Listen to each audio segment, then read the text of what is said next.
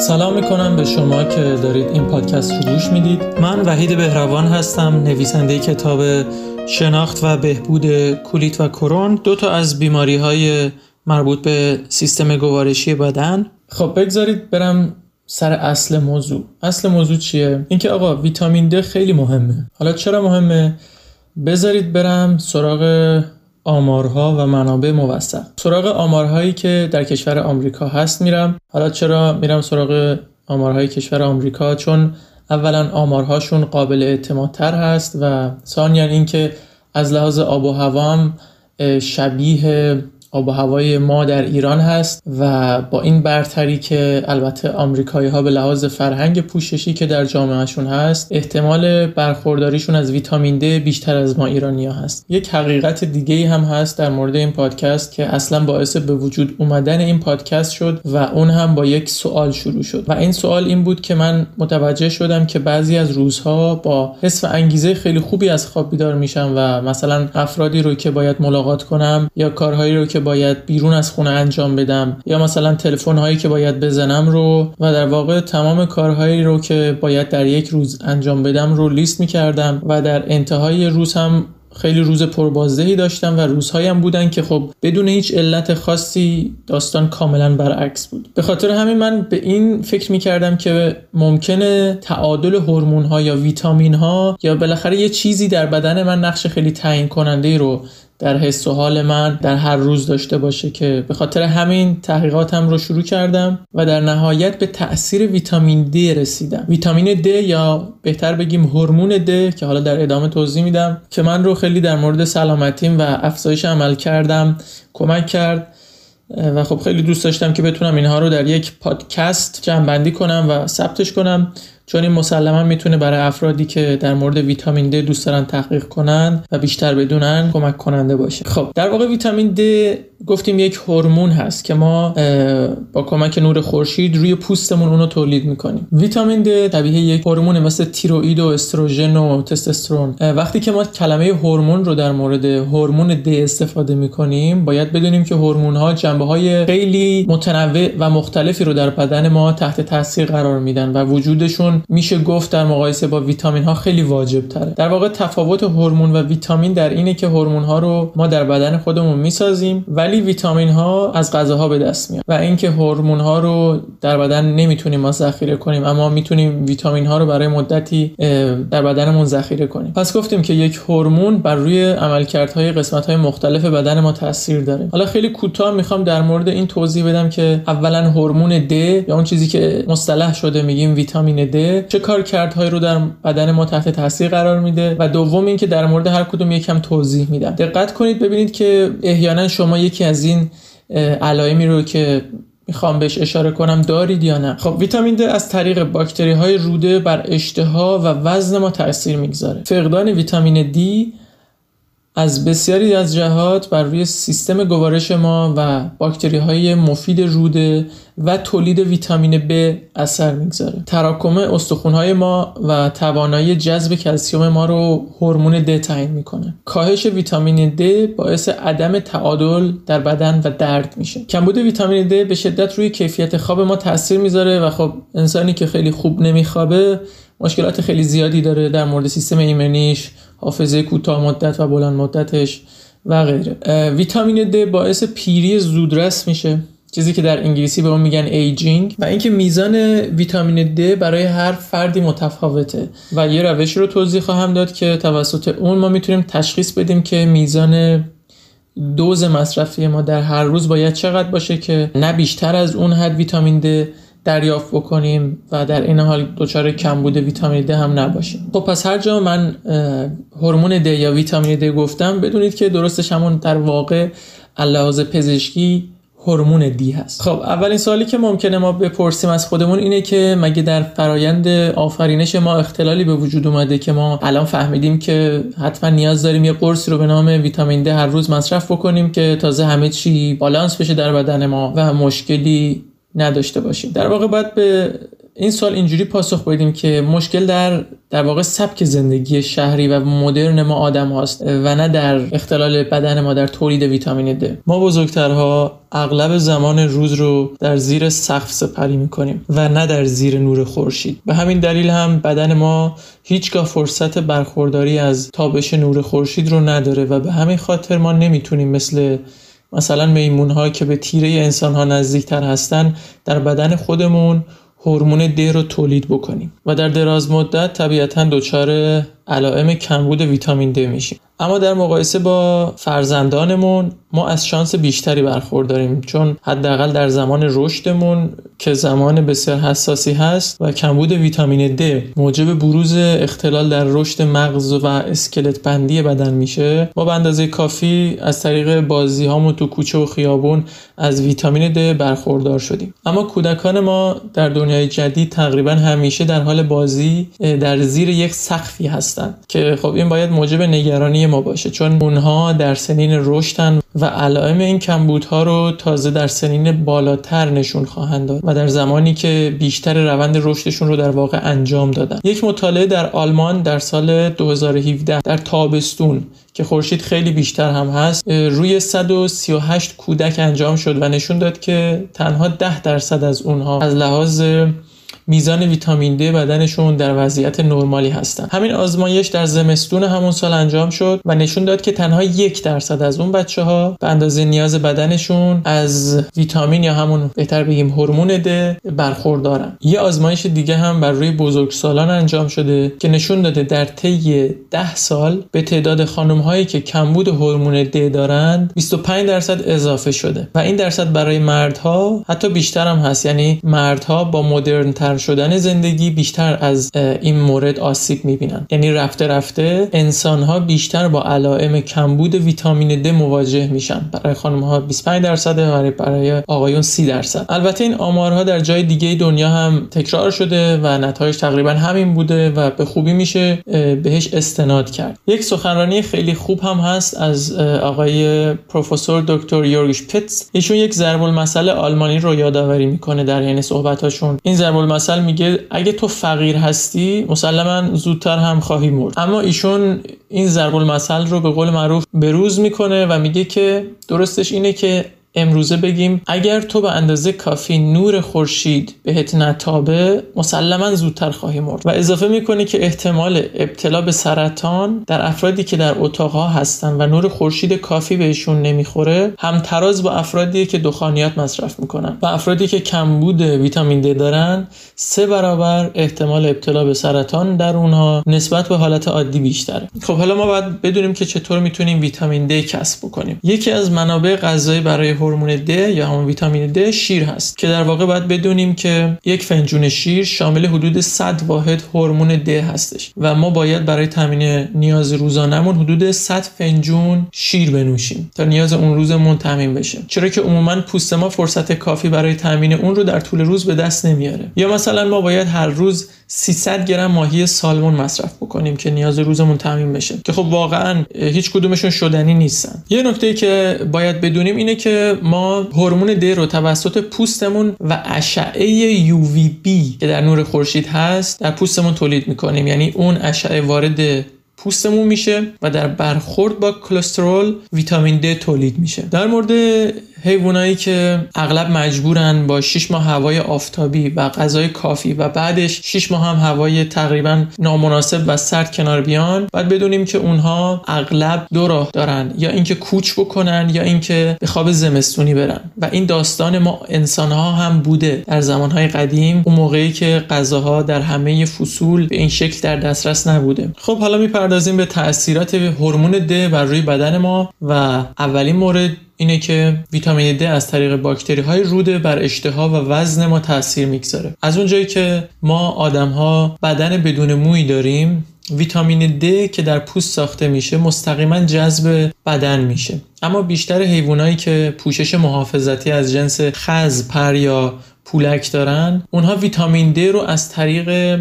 اون خزشون یا اون پولکشون یا اون پرشون دریافت می‌کنن.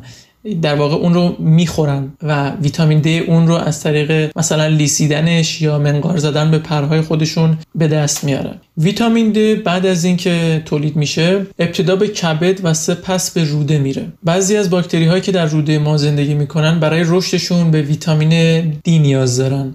برخی دیگه از اونها هم به که باکتری های زمستونی هستن نیاز به ویتامین دی ندارن. پس وقتی در طول زمستون که ویتامین دی جذب نمیشه همه باکتری های نیازمند به ویتامین دی میمیرن و باکتری های زمستونی جای اونها رو می‌گیرن. این گونه از باکتری ها مواد شیمیایی رو ترشح می‌کنن که بر اشتهای ما تاثیر می‌ذاره. اونها ما رو نسبت به غذاهای پرچرب و پرکالری گرسنه می‌کنن. اینا پیام هایی رو میفرستن تا به جای ماهیچه چربی گذاری در بدن انجام بشه. این روش برای زنده موندن در زمستون مزیت خیلی بزرگیه چرا که در این فصل ما تحرک کمتری داریم و نیاز به ذخیره کردن کالری بیشتری. اما متاسفانه اگر دستگاه گوارش ما و باکتری های روده ما در تمام سال در حالت زمستونی بمونه ما مدام در حال افزایش وزن هستیم. خب حالا زمانی که تلاش می‌کنیم با یک رژیم غذایی که در اون ویتامین د کمی وجود داره وزن بدنمون رو کاهش بدیم بدن ما همچنان داره فرمانهای چربی سازی رو صادر می‌کنه چون ما باکتری های زمستونیمون فعال هستن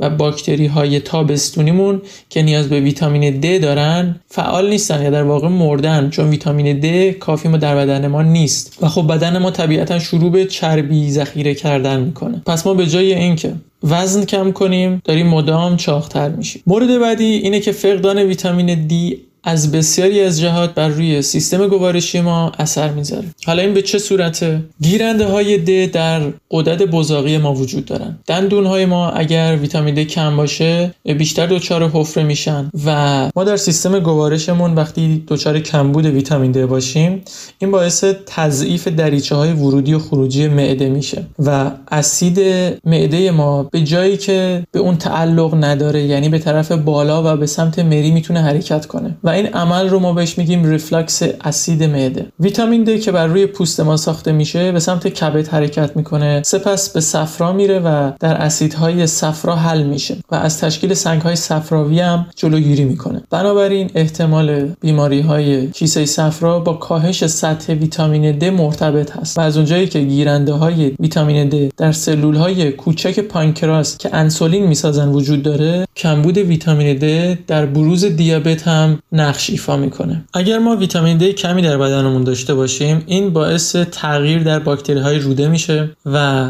همین مورد باعث ایجاد نفق، اسهال و یا یوبوست میشه که در واقع اینا همون علائم سندروم روده تحریک پذیر هستن. یه مورد خیلی جالب دیگه هم هست اینه که وقتی باکتری نرمال و سالم محیط روده ما رو ترک می‌کنه هیچ منبع باکتریایی برای تولید B5 وجود نخواهد داشت و خود B5 برای ساخت کورتیزول در بدن نیاز هست. پس در واقع توانایی ما برای بهبود و مبارزه با عفونت های طبیعی کاهش پیدا می‌کنه و این باعث که گلبول های سفید یا تنبل بشن یا به شدت مهاجم بشن و بدن ما شروع به ایجاد التهاب می‌کنه و این فرایند می‌تونه سبب ایجاد یک بیماری خود ایمن بشه و همچنین خطر حمله قلبی و یا مغزی رو افزایش بده. خب حالا می‌رسیم به تاثیر ویتامین D بر روی باکتری های روده و تولید ویتامین B.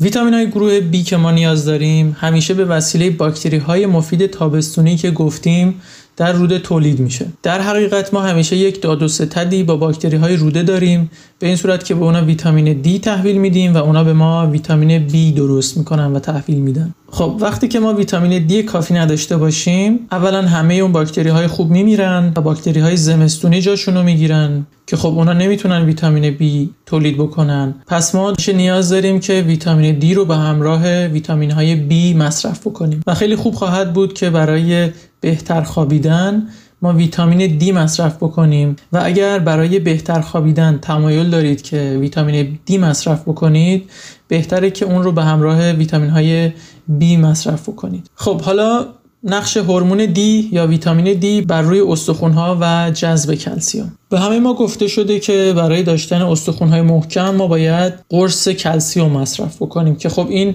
یک باور اشتباهیه چون قرص کلسیومی که ما مصرف می‌کنیم در صورتی مفید خواهد بود که ما بتونیم اون رو جذب بکنیم و اگر ما کمبود ویتامین دی داشته باشیم که یکی از عوامل مهم پوکی استخون هست ما در روده های خودمون نمی‌تونیم کلسیوم رو جذب بکنیم. و به این ترتیب در واقع ویتامین دی به دستگاه گوارش کمک می‌کنه که کلسیوم رو جذب بکنه و از ورود کلسیوم به ادرار جلوگیری می‌کنه. پس می‌تونیم بگیم که کمبود ویتامین دی می‌تونه باعث بروز سنگ کلیه هم بشه. اگه ما سطح ویتامین دی مون رو برای چندین سال 60 تا 80 نانوگرم در هر میلی لیتر نگه داریم کلسیوم به درستی از طریق تغذیه جذب میشه و مصرف مکمل های کلسیوم و داروهای پوکی استخوان رو دیگه نیاز نخواهیم داشت. کاهش ویتامین د باعث عدم تعادل و درد در بدن میشه. خب همونطور که گفتیم کمبود ویتامین دی موجب کمبود ویتامین B میشه و این باعث بروز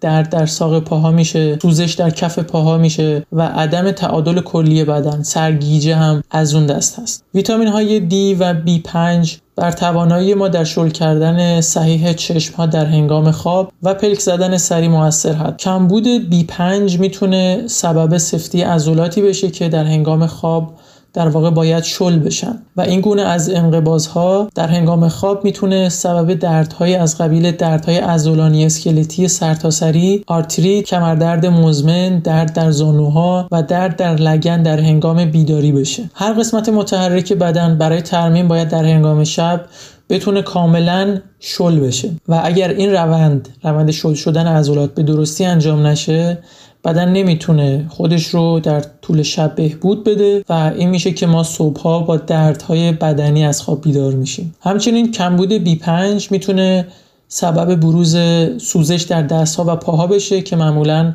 نوروپاتی نامیده میشه و حتی زمانی که قند خون در حد نرمال هست ممکنه اون به اشتباه دیابت تشخیص داده بشه. در مورد مادران باردار هم که اغلب غریب اتفاقشون دچار کمبود ویتامین دی هستن باید کنترل های دوره انجام بشه که این کمبود می‌تونه بسیار بر روی جنین گذار باشه. خب در انگلیسی یه پدیده داریم به نام aging که میشه افزایش سن. کسایی که مثلا aging شون خیلی سریع هست سی سالشونه ولی در واقع نگاهشون که می‌کنی شبیه 45 ساله های 40 ساله ها هستن. خب به هر حال اگر ما در بهترین شرایط ممکن هم زندگی بکنیم و به صورت کامل از نور خورشید بهره ببریم برای همیشه زنده نخواهیم موند و ما آدم ها حدود 90 تا 100 سال زندگی می‌کنیم و در هر دهه از عمرمون تولید ویتامین د کاهش پیدا می‌کنه. در سن 70 تا 75 سالگی تولید ویتامین د در پوست ما بسیار کم میشه و در این شرایط که اغلب چهار شکایت عمده در افرادی که این سن رو دارن دیده میشه. مثل اینکه میگن رودم خوب کار نمی‌کنه یا روماتیسم دارم. با سفتی عضلات و یا با درد بیدار میشم. خوب نمیخوابم یا همیشه آبریزش بینی دارم سرگیجه دارم.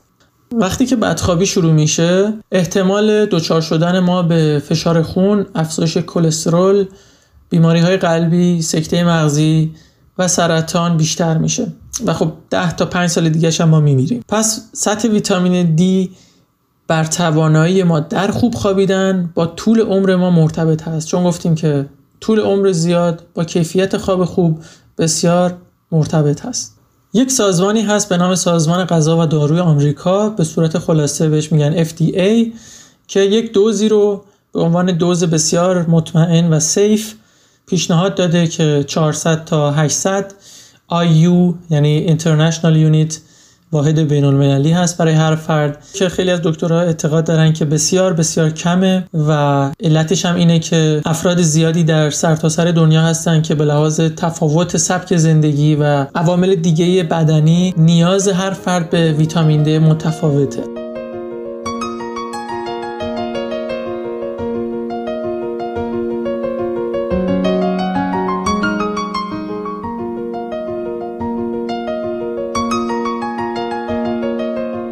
همونطور که گفتم برای هر فرد این عدد متفاوت هست و به عوامل مختلفی مثل محل زندگی نوع فعالیت و سبک زندگی افراد بستگی داره. پس پیشنهاد سازمان FDA خیلی از پزشکان معتقدن که بسیار کمه و خب حالا ما باید بالاخره یک شاخص یا اندازه‌ای در دست داشته باشیم که ببینیم ما به چه دوزی از ویتامین دی نیاز داریم. این دوز در تابستون هزار تا پنج هزار هست. در روز و در زمستون هم 5 تا 7 هزار تا. اما باید حواسمون باشه که اگر در آزمایشمون میزان ویتامین دی ما حدود 30 نانوگرم بر میلی لیتر باشه ما دچار تقریبا میشه گفت نرمی استخوان هستیم. و این عدد در آینده داره از ضعف ها و بیماری هایی خبر میده که احتمالا به زودی به اونها مبتلا خواهیم شد. اگر کسی این شرایط رو داشته باشه روند درمان به این صورت است که توصیه میشه برای مدت چهار هفته مکمل ویتامین D رو با دوز 10 تا 15 هزار در روز مصرف بکنه و ظرف مدت کوتاهی باعث میشه که این فرد بتونه ویتامین D بدنش رو به سطح 50 نانوگرم بر میلی لیتر برسونه و بعد از چهار هفته دوباره باید تست بده. تا مطمئن بشه که بالای 60 هست یا نه. در واقع بین 60 تا 80 بهترین عدد هست. این روند رو برای دو سال باید ادامه بده یعنی هر 6 تا 12 هفته تست ویتامین D رو انجام بده و هر بار دوز مصرفیش رو به نسبت اون سطح ویتامین D که در خونش هست حالا بالا پایین بکنه. در روزهای آفتابی و زمانی که احساس می‌کنید به میزان کافی از نور خورشید برخوردار بودید دیگه نیازی به مصرف ویتامین د اضافی نداری. البته منظورم نور خورشید مستقیم هستش که بر روی پوست ما میتابه و نه اون نوری که از پشت شیشه رد شده و روی بدن ما تابیده. چون اون دیگه حاوی اشعه UVB نیست. خب سطح ویتامین D رو در خون ما ما گفتیم چرا خیلی مهمه چون روی کیفیت خواب ما تاثیر می‌ذاره سیستم ایمنیمون رو ضعیف می‌کنه اگه کم باشه. اسکلت بندی و همینطور کارکردهای مغزی ما رو مثل حافظه و قدرت تمرکز ما رو خیلی متاثر می‌کنه و ما نیاز داریم بدونیم که اون چه آزمایشیه که ما از طریق اون می‌تونیم دقیقا تشخیص بدیم که دوز ویتامین دی که باید مصرف بکنیم چی هست و اینکه شرایط فعلیمون چطوریه. اون آزمایش اسمش به انگلیسی هست D3 25OH حالا اگه به فارسی بخوام از روش بخونم میشه آزمایش 25 هیدروکسی ویتامین D3 البته پس و پیش هم میگن مثلا میگن که آزمایش ویتامین D3 25 OH اینو حتما از آزمایشگاه سوال بکنید ببینید که دقیقا این آزمایش رو انجام میدن یا نه. سطح ویتامین D در بدن ما در هر فصلی تغییر می‌کنه و این رو ما باید در نظر داشته باشیم که بتونیم همیشه در طول سال ویتامین D کافی رو به بدنمون برسونیم. اصولا در فصل زمستون بدن ما به ویتامین D بیشتری نیاز داره.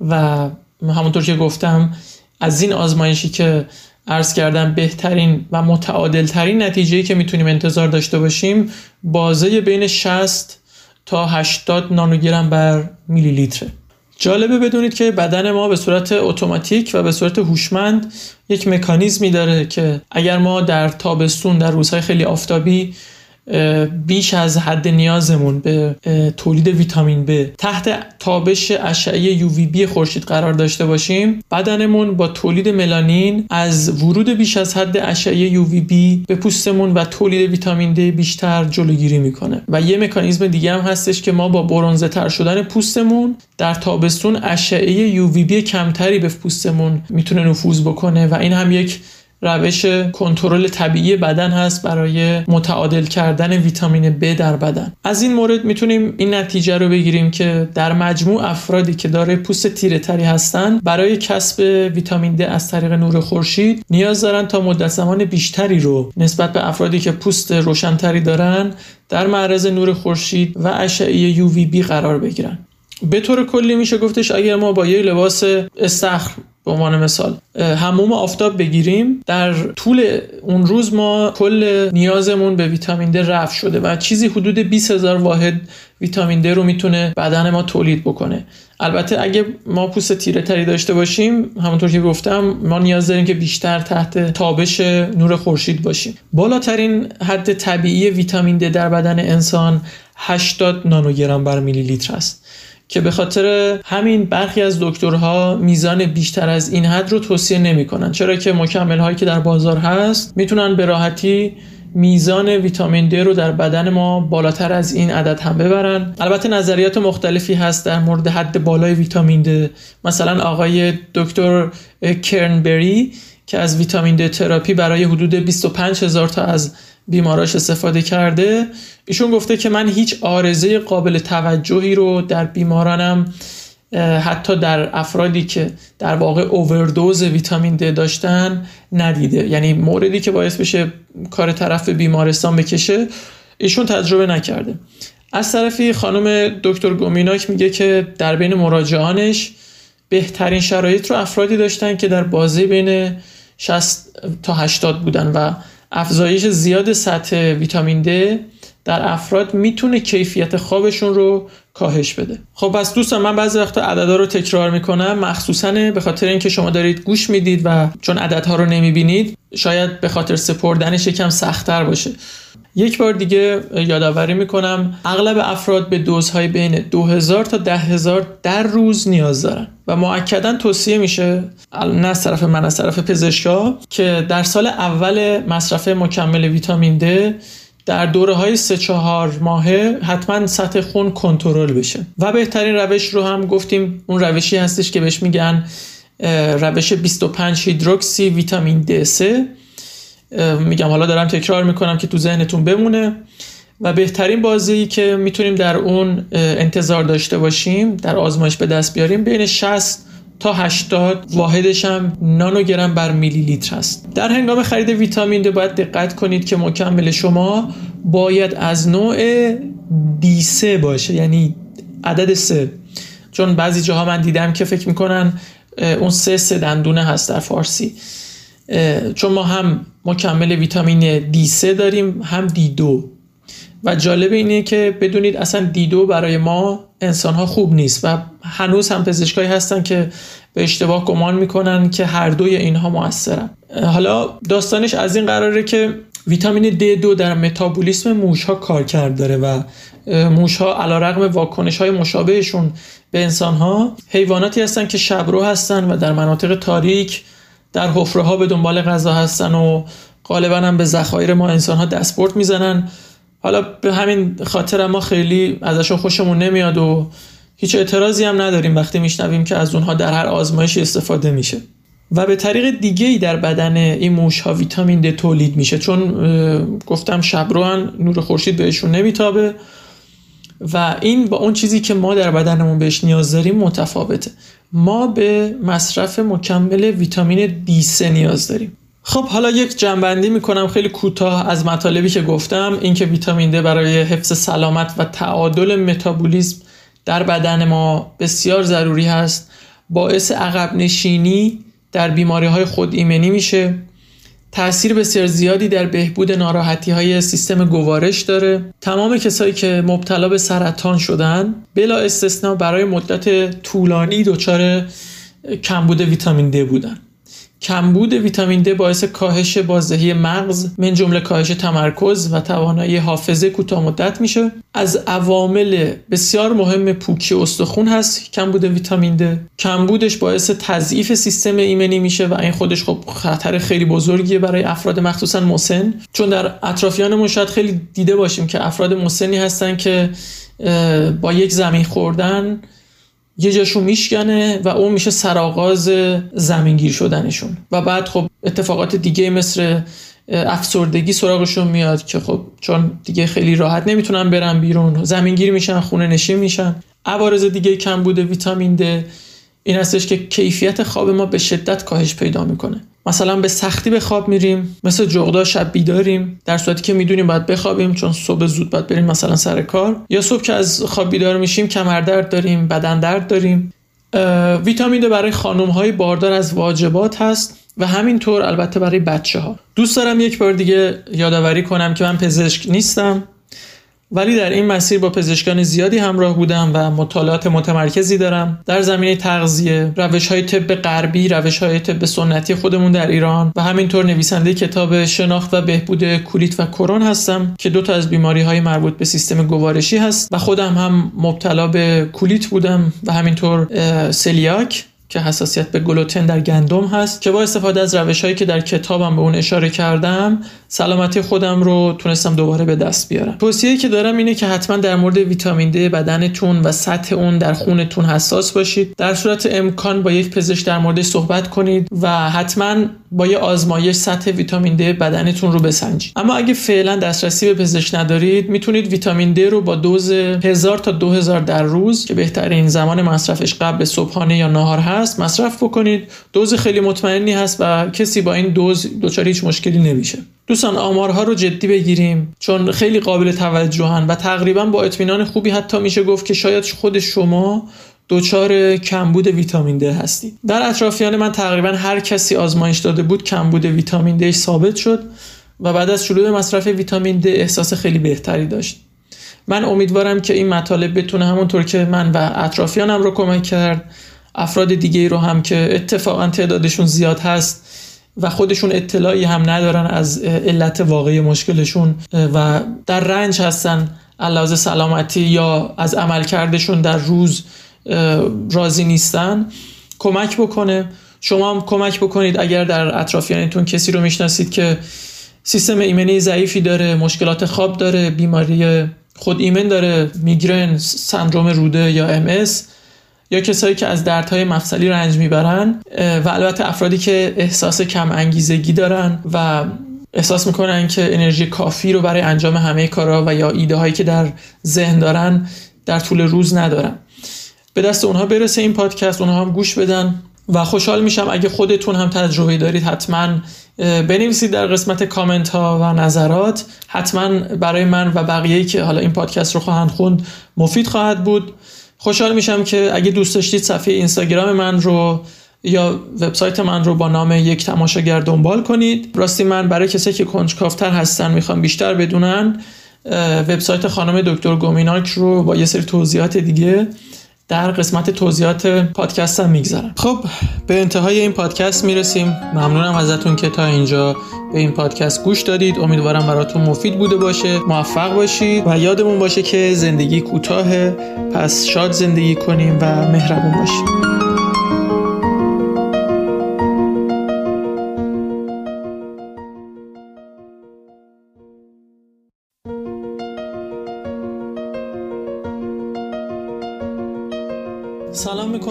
شما که دارید این پادکست رو گوش می‌دید یک کتاب رو می‌خوام براتون معرفی بکنم و داستان خودم رو با این کتاب و اینکه چی شد من بعد از 8 سال به این کتاب رسیدم. من حدودا 16 سالم بود که دنیای بعد از مرگ برام خیلی سوال بزرگی شده بود. حالا شاید بعضیاتون فکر کنید که خب یه بچه 16 ساله براش خیلی زوده که به این چیزا بخواد فکر کنه. من اعتقاد دارم به شخصه که ما بزرگترها بچه ها رو اغلب خیلی دست کم می‌گیریم و اتفاقا بعضی از بچه ها از سنین پایین شروع به پرسیدن سوالات اساسی زیادی می‌کنن و اگر ما بزرگترها رو آدم های قابل اعتمادی بدونن اتفاقا سوالهای زیادی رو می‌پرسن از ما که اغلب در مورد خودشونه در مورد خدا و در مورد آدم هایی که در اطرافشون هستن. و بعد ما به احتمال خیلی زیاد خواهیم دید که واقعا سوالهای اونها برای ما هم هنوز سواله و ما براش جواب خیلی روشنی نداریم. من سر کلاس های دینی دبستان و راهنمایی همیشه این سوال به ذهنم خطور می‌کرد که چرا هر کی یه نظریه‌ای در مورد این دنیا و مرگ و بهشت و جهنم داره؟ و بدتر از همه این که هر کدوم هم کاملا حق رو به خودشون میدن و میگن اگه بقیه هم مثل ما باشن بیان تو تیم ما اونا هم با ما آخر به خیر میشن و مثلا میرن بهشت. یادم میاد معلم ادبیاتی داشتیم که تصورش از زندگی و دنیای بعد از مرگ خیلی شبیه همون شعرهای ادبیات بود و آدم بیشتر یاد خیام میافتاد. و از طرفی معلم دینیمون هم کلا صحبت های دیگه می‌کرد که تنها چیزی که برای من مسلم بود این بود که هر دوی اینها در حال تکرار کردن چیزایی هستن که بالاخره یاد گرفتن مطالعه کردن و تصور می‌کنن که واقعیت داره. ولی تنها چیزی که برای من واقعیت محض بود این بود که همه ما روزی خواهیم مرد. همین من رو بیشتر درگیر این موضوع می کرد و با بیشتر شدن سنم متوجه شدم که گویا واقعا هر کسی در مورد این موضوعاتی که گفتم یه گمان زنی هایی کرده و حتی هر دینی یک جوری ورود انسان رو به این دنیا و اتفاقاتی که در ادامه براش میفته ترسیم کرده. همین به من نشون می‌داد که نمی‌تونم سوالاتم رو از طریق این روش ها پیدا بکنم. چرا که واقعا منطق من رو ارضا نمی‌کرد و من همیشه درگیر این سوال بودم که خب آخرش که چی؟ اصلا من آدم خوبی شدم و رفتم بهش. خلاصه خیلی خودمونی بخوام بگم اینکه آخرش که چی؟ مثلا من با خودم فکر می‌کردم که اگر من در واقع منظورم روح من هست این چیزی که الان داره صحبت می‌کنه این در یه خانواده ای باشه و در همین جسم 80 سال زندگی کنه و خب به لحاظ محدودیت های اجتماعی مسلما خیلی از کارهایی رو که نفسش دوست داره حالا که اغلب می‌تونه منفی باشه لحاظ هنجارهای امروزه جامعه طبیعتا خب نمی‌تونه انجام بده و همینطور محدودیت های محیطش حتی فرصت انجام خیلی از ایده ها رو بهش نمیده. حالا چه ایده های خوب چه ایده های بد. یعنی اینکه نمی‌تونه اون انجام بده از خوب بودنش نیست از عاقل بودنش نیست از ترسش بابت محدودیت هایی که در محیطش هست. طبیعتا همچین روحی سرانجام کاملا متفاوتی رو تجربه خواهد کرد نسبت به حالتی که همین روح در یه خانواده به شدت بزهکار در یه محیطی که محدودیتی برای اون ناهنجاری ها نداره. مثلا توی کشوری مثل آمریکا توی یکی از محلهای خیلی پایین و نامناسبش که تو اون برادر و پدر خونه مثلا معتاد هستن و تو کار موادن. شرایط خواهر و مادر خونم خیلی بهتر از اون نیست. روسبیگری می‌کنن. طبیعتا این فرد چیزی فراتر از اطرافیانش نخواهد بود. حداقل با اطمینان میشه گفتش که احتمالش بسیار ناچیزه. این روح در یک همچین خانواده در یک جنینی متولد بشه. طبیعتا این یه سرانجام دیگه ای خواهد داشت. سرانجامشون بر اساس چیزهایی که من از کتابهای دوران مدرسه یاد گرفته بودم خیلی سرانجام ناعادلانه بود. چرا که اولی احتمالا در بهشت جا می‌گرفت و دومی هم ساکن جهنم می‌شد. خلاصه این با اون عدل خدایی که ما در کتابهای دوران تحصیل خونده بودیم برای من حداقل جور در نمیومد من خودم با منطق و آگاهی اون موقعم کم کم به این نتیجه رسیدم که عادلانه ترین حالت این هستش که من در هر دو شرایطی که در بالا مطرح کردم زندگی کنم و البته بقیه هم همینطور. بقیه هم در همون شرایط زندگی کنن.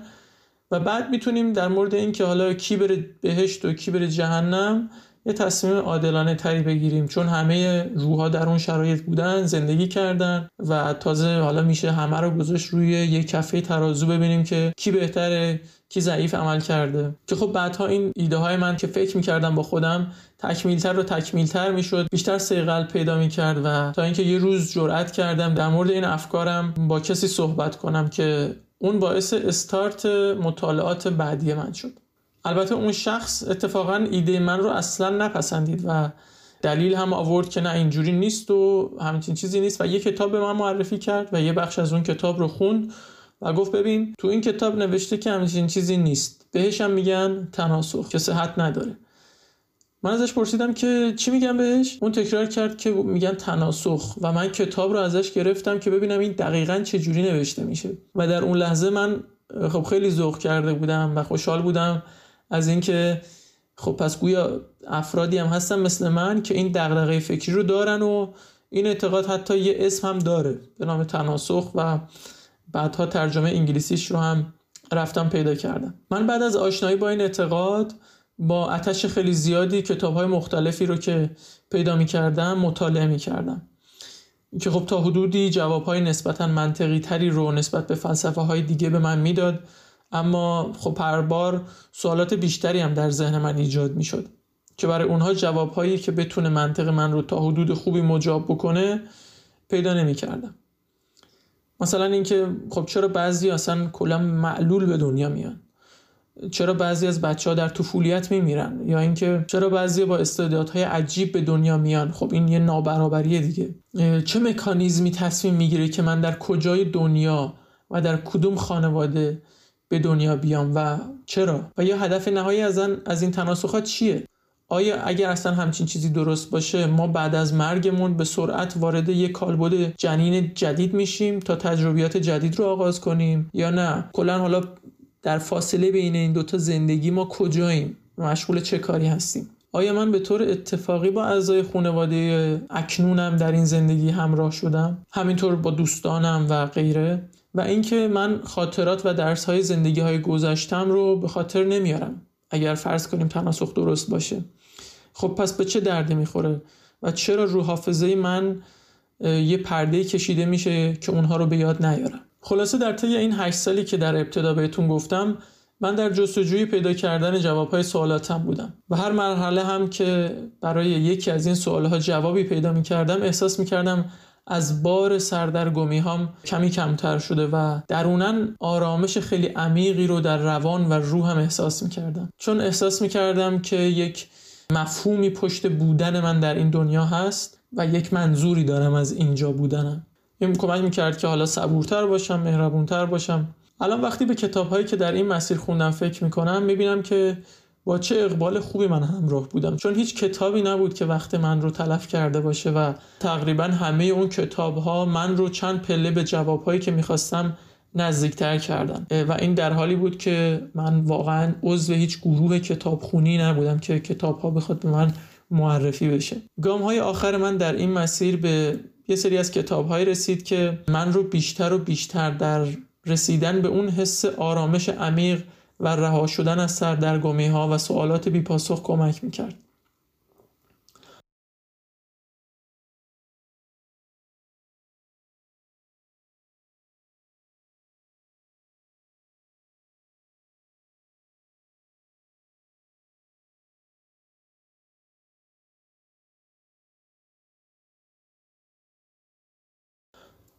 این کتاب ها شامل سه تا کتاب من خودم میگم سه به علاوه یک چون که اون کتاب آخری یه جورایی میشه دوره بر تمام اون سه تا کتاب. در واقع پس چهار تا کتابه. این چهار تا کتاب دو تا نویسنده داره. کتاب اول و دوم از یه نویسنده کتاب سوم و چهارم هم از یه نویسنده دیگه که دوتاشون هم چهره های اکادمیک و تحصیل کرده هستن.